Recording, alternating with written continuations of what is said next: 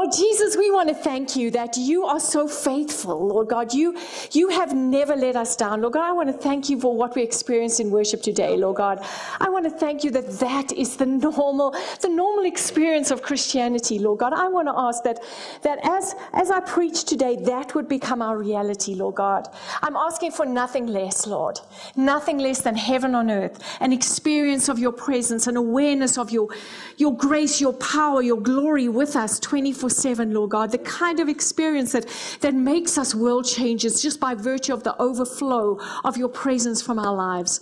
Lord God, I'm asking that that Father God, the fear of the Lord would be, would be raised above our lives. The holiness of Jesus would be seen. The, the Lordship of, of you would be known in our lives, Lord God. And from, and, and in that space, the love and glory and wholeness that comes when you're in charge would be evident in everything we do.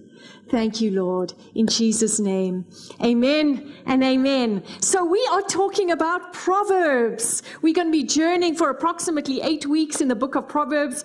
The beautiful thing about the book of Proverbs is that it has 31 chapters. Does that remind you of anything? That's like a month. It's a month of readings, chapter by chapter. So as we go through this, if you just commit to one chapter a day as we are going through the series, you should get through Proverbs twice. You should be wiser than you've ever been before, more full of truth than you've ever been before. So, this is a challenge that I'm laying out there. How about you commit to a chapter of Proverbs every day until we finish this series? See what God will do in your life. Proverbs is what you need to know. Proverbs is the wisdom of God's kingdom written down in short, bite sized pieces. You, will, you won't be disappointed as you begin to read it. Um, the book of Proverbs, we often, we often think of it as a series of instructions. If you've read the book of Proverbs, you will know that it's short, punchy little sayings that give you uh, a, like a, a shot, uh, a, not a tequila shot, but a shot of wisdom. It's like an, an instant in, injection of, of what to do, of how to handle things, of how to know how to face situations. It's practical, it's real, it's gritty and it's helpful. So we often, when, if you've read it and, you, and you've been through it, you often think of it as a list of instructions. But I want to just rephrase it a bit differently for you today. Would that be okay? For me, Proverbs is the sound of family in action. It's the sound of children running around making a noise. It's the sound of the mom and dad getting things ready for the next day. It's the sound of the clatter of a household just putting things together. It's, it's the sound of a dad sitting down with his son and saying, Son, this is what you're facing tomorrow. Here's what you need to know. It's the sound of love happening in family. This book was originally written by King Solomon. So it's not just it's not just any old family that we eavesdropping on when we listen when we read this book. We're actually eavesdropping on a royal family. A family that is destined to rule and reign. A family that is going to have to lead. These children are going to have to lead in the future. And the dad is saying, What do you need to know to lead yourself well and to lead the kingdom well, to lead, lead the nation well, to lead your family well. If you are interested in, in being a whole person, this book is for you. If you are interested in being an influencer, having a life that is significant, this book is for you. What did I say?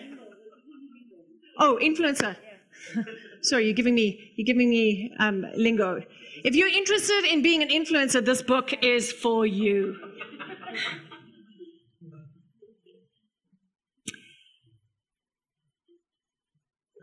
Interestingly enough, the, the word proverb means short, punchy saying.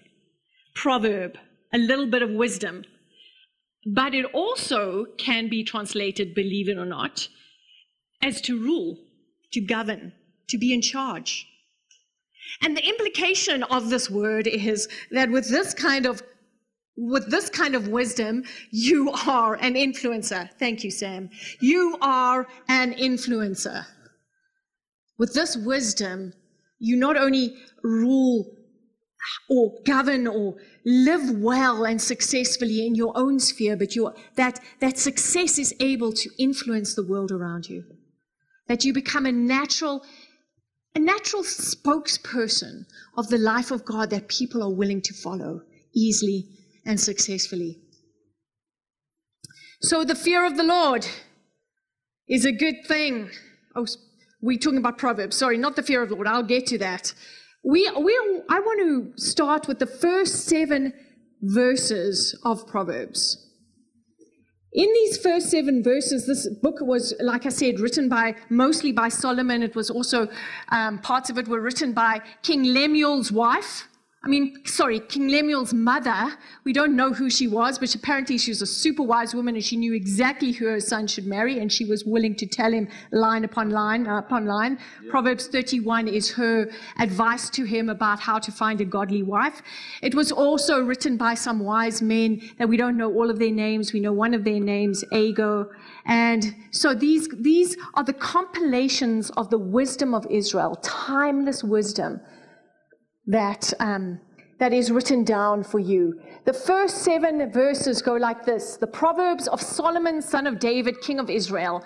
For attaining wisdom and discipline, for understanding words of insight, for acquiring a disciplined and prudent life, doing what is right and just and fair, for giving prudence to the simple, knowledge and discretion to the young.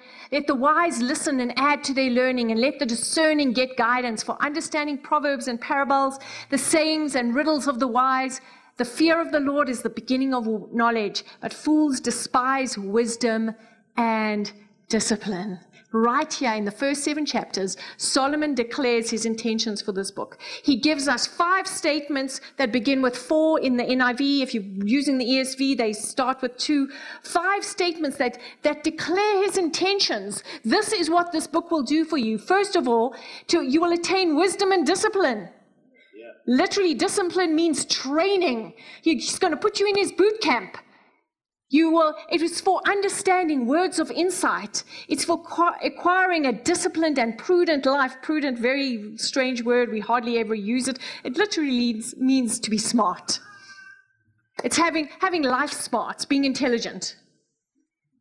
For giving prudence to the simple, and for understanding proverbs and parables, be able to see the truth behind what people are saying, able to see the truth behind the situation.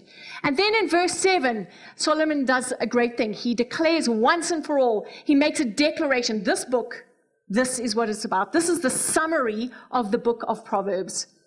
The fear of the Lord is the beginning of knowledge, but fools despise wisdom and discipline. The fear of the Lord is the beginning of knowledge. Worship was so great today, and I feel like that's, that experience we had simply preached my sermon. I mean, that, that's what the fear of the Lord is. It's His glory manifesting, and you have no choice but to bow. You're not doing it because you, you're terrified of being smitten by lightning. You're doing it because His glory is so great, His majesty is so pure. You have no choice. That's right. It's like everything in you just wants to worship. That's right. Everything in you wants to be with him. Everything in you wants to wants to follow his words because they come across so perfectly, so right. You can feel the life flowing into your soul as they've spoken. This is the fear of the Lord. It's an experience. It's not a set of rules and regulations. It's a place it's a position yes. that we place ourselves in yes. under Him that allows everything to settle into its right order, that allows everything to be in its right place, that allows you to be whole, to be completely who you are meant to be.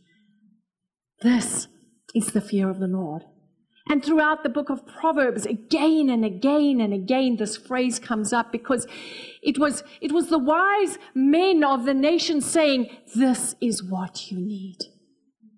This, the, the thing, that longing, that emptiness, that frustration you have in your heart, the answer is the fear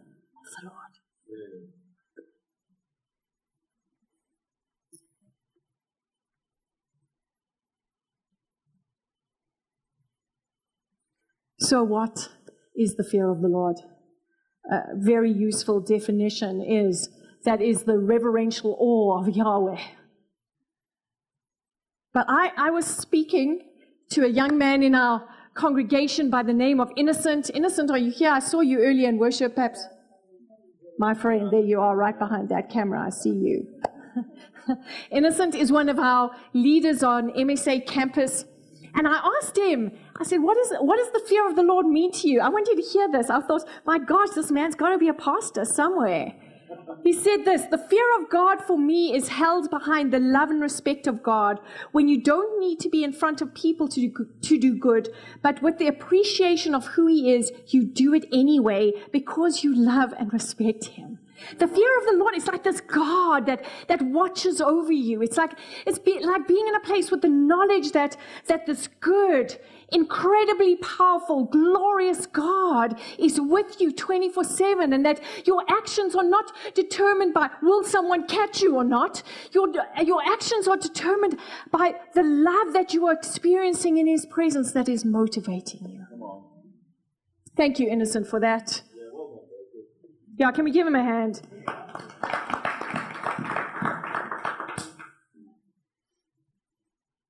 I do think there's one thing that's very important to mention about the fear of the Lord is when we read the book of Proverbs, it becomes very, very clear that when they said the fear of Lord, they, they meant absolute obedience. They, they meant the glory and the presence of God, but the expectation was that someone under the fear of the Lord was living in obedience to his statutes, was living in obedience to his word, was doing the things he says. But now I know, as I've said that word obedience, many of your hearts have gone, oh my gosh, there she goes. That's too hard. I mean, I, I, just, I, just, I just saw it happening all over the place. Here's the good news. Here's the good news. Yes, it is too hard. Are you happy about that? Yeah, uh, let's just stop the sermon now. No, it goes on from there. Absolute obedience, radical obedience to the Lord is too hard because so many things come at us. In fact, the, the writer of the, the book of Proverbs, Solomon, he, he gave most of the Proverbs, he said this in Ecclesiastes, he also wrote that book. And right at the end, it's the absolute last word in that book. He said this Now all has been heard. Here is the consolation of the matter fear God and keep his commandments, for this is the whole duty of man. Bam. It's like if you, if you want to know your duty, bam, just do what God says. It's simple in one way, excruciatingly hard in another way. You see, the interesting thing about Solomon is he was the most fantastic king. People came from nations around to sit at his feet and learn from him. It says in 1 King, Kings that he wrote 3,000 proverbs. Aren't you happy that they didn't write them all in this book? Otherwise, we'd have to go like do a 3,000 week sermon series. But but he wrote 3,000 proverbs. It says really crazily that he, he wrote 1,005 songs exactly. 1,005, not 1,004, not 1,006, 1,005 songs that he wrote about nature and science and all kinds of incredible things, and that kings and wise men would come from nations around to sit at his feet and just simply hear of his wisdom that he was renowned over the whole world as being a man that if you needed to know something, you could go there. Yeah. He was indeed the richest man at the time. He ruled his, his nation with absolute justice and fairness and truth, and it was a beautiful place to live. It was everything a nation should be because of the wisdom with which he led. And then, guess what? Well, he got lots of wives. It's, I don't think it was the wives that were the problem. I think it was the gods they served that were the problem. Well, it was the fact that there was more than one of them that is a problem. But, but more than that, he stopped. He stopped listening to his own advice. Because if you read Proverbs, it's very clear. Don't go after that woman. Don't go after that woman keeps calling you.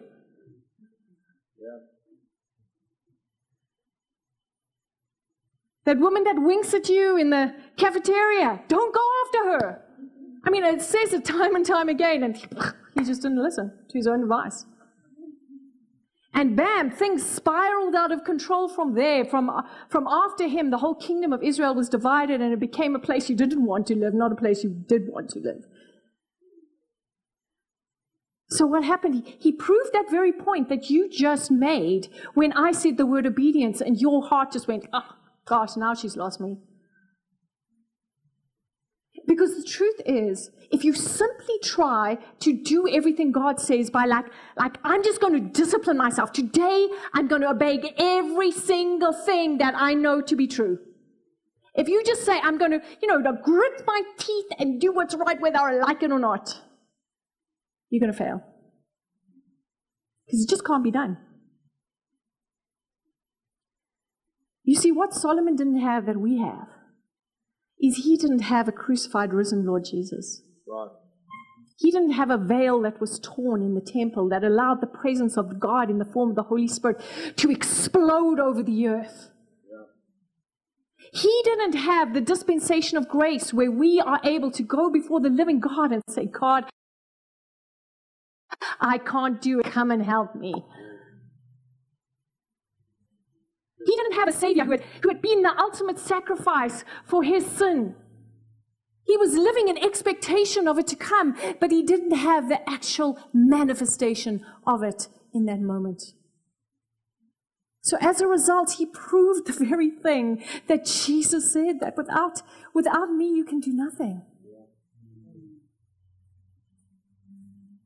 And at the same time, there's this giant invitation to a beautiful life where the fear of God is pre- preeminent,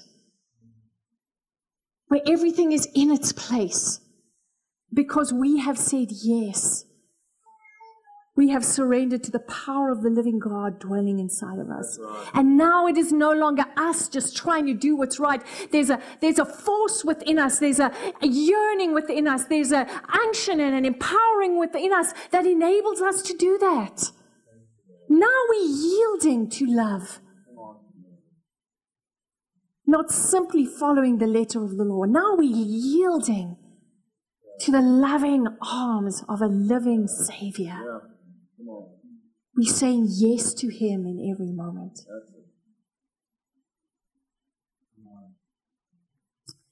So I want to just put the fear of the Lord in modern, modern language right before, right after I do this, which is to look at, at some of the benefits of the fear of the Lord. Proverbs just goes on and on and on and on about the fear of the Lord. And it says this. It says that the fear of the Lord is the hatred of evil. The fear of the Lord is the beginning of wisdom that the fear of the Lord prolongs life. The fear of the Lord gives strong confidence. The fear of the Lord gives one's children a refuge. The fear of the Lord is a fountain of life. The fear of the Lord is instruction in wisdom. The fear of the Lord turns one from evil. The fear of the Lord leads to satisfying life. The fear of the Lord rewards us with riches, honor, and life. And the fear of the Lord gives safety. Did you feel that today? I mean, did you feel that safety that just settled around you? I mean, you felt like, oh my gosh, I'm so, I'm so loved, I'm so held, I'm so safe, I so belong. That's what happens when Jesus is Lord, yeah. when God is preeminent yeah. in everything. So, for, for modern ways to think of the fear of the Lord, maybe four modern Carol Gosman definitions of the fear of the Lord. The fear of the Lord in modern language is to fear nothing else. To fear God means to fear nothing else because you see, whatever you fear becomes your master.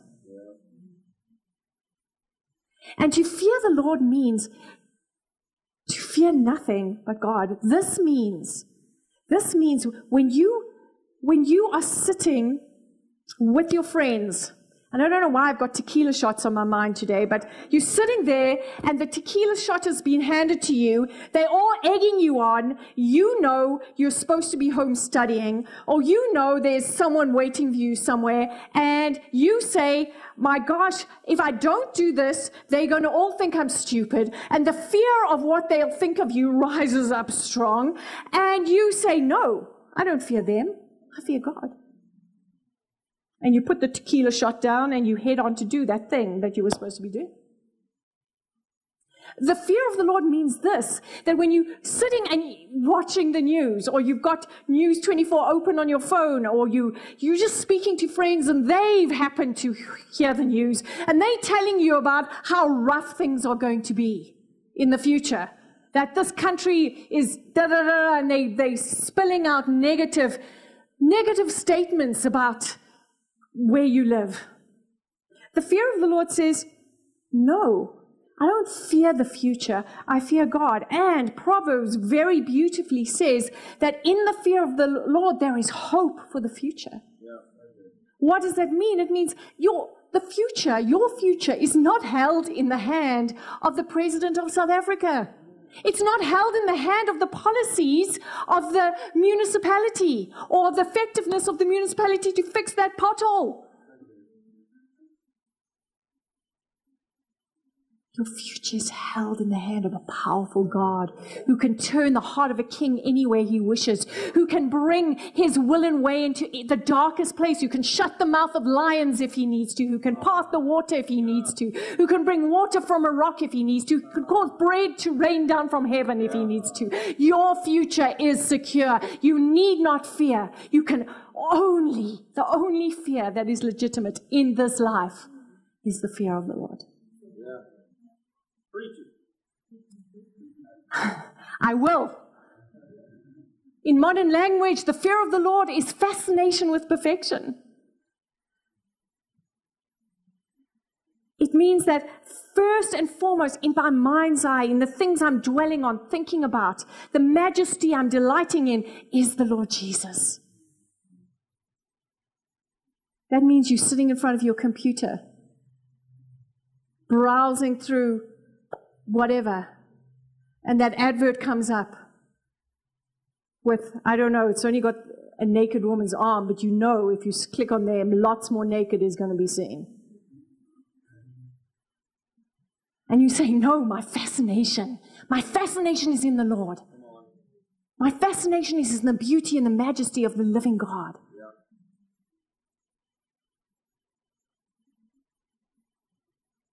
It means when you're sitting studying and you've got your phone open and, and TikTok, the TikTok app is right there. You know, two hours later, you're still looking at the very funny things that are on there. And you say, no, my fascination.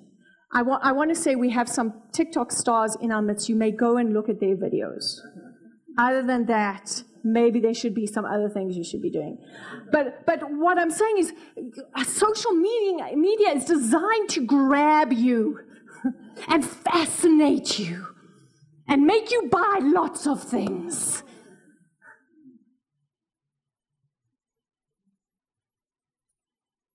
But you see, we get free of all that when we become fascinated with the Lord. Oh, Basically, you get free of any addiction when you become fascinated with the Lord.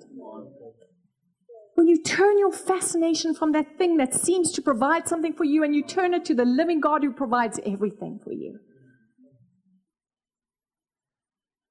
Because, because in the fear of the Lord we fear nothing else and we become fascinated, fascinated, that's the right word, fascinated with his perfection, that the fear of the Lord is ultimate freedom. It's the place in which you become whole. It's the place in which you become fully yourself. It's the place in which you become who you were meant to be. It's the place where everything goes into the right place. The problem with being fascinated with things that are not godly, that are not God's kingdom, not God's ways, that it's every time you engage in that, it steals a part of your soul. Every time you fear something that is not God, part of your soul comes under submission to that. When you put the fear of your Lord, the Lord above you, God's lordship, His majesty, His truth as paramount in your life, those things come back. your soul becomes whole again. You become fully who you are meant to be. You are operating from a place of, of fullness instead of a place of brokenness. And last of all, the fear of the Lord is the unfair advantage. My friend, you know what? God is absolutely just. He's not completely fair. He absolutely favors his children. And if you think, oh my gosh, that is that's hectic, that's too difficult, oh my gosh, can that be? Just become one of his children. And then it's a good thing. Yeah. Then it's a good thing. The fear of the Lord is the unfair advantage. I want to read Psalm 145 that I have there for you. And then we're going to close. Fear of the Lord puts you on the winning side. From verse 19, he fulfills the desires of those who fear him. He hears their cry and saves them. The Lord watches over all who love him, but the wicked he will, dest- will destroy. I love it in the Passion Translation, verse 19. It says, Every one of your godly lovers receives even more than what they ask for. For you hear what their hearts really long for, and you being, and you being them,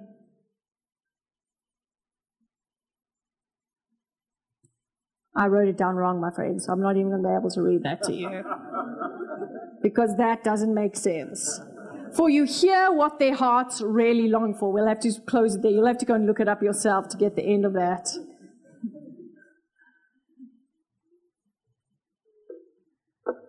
And in conclusion, to fear God is to live fearlessly free, satisfied, whole, and significant.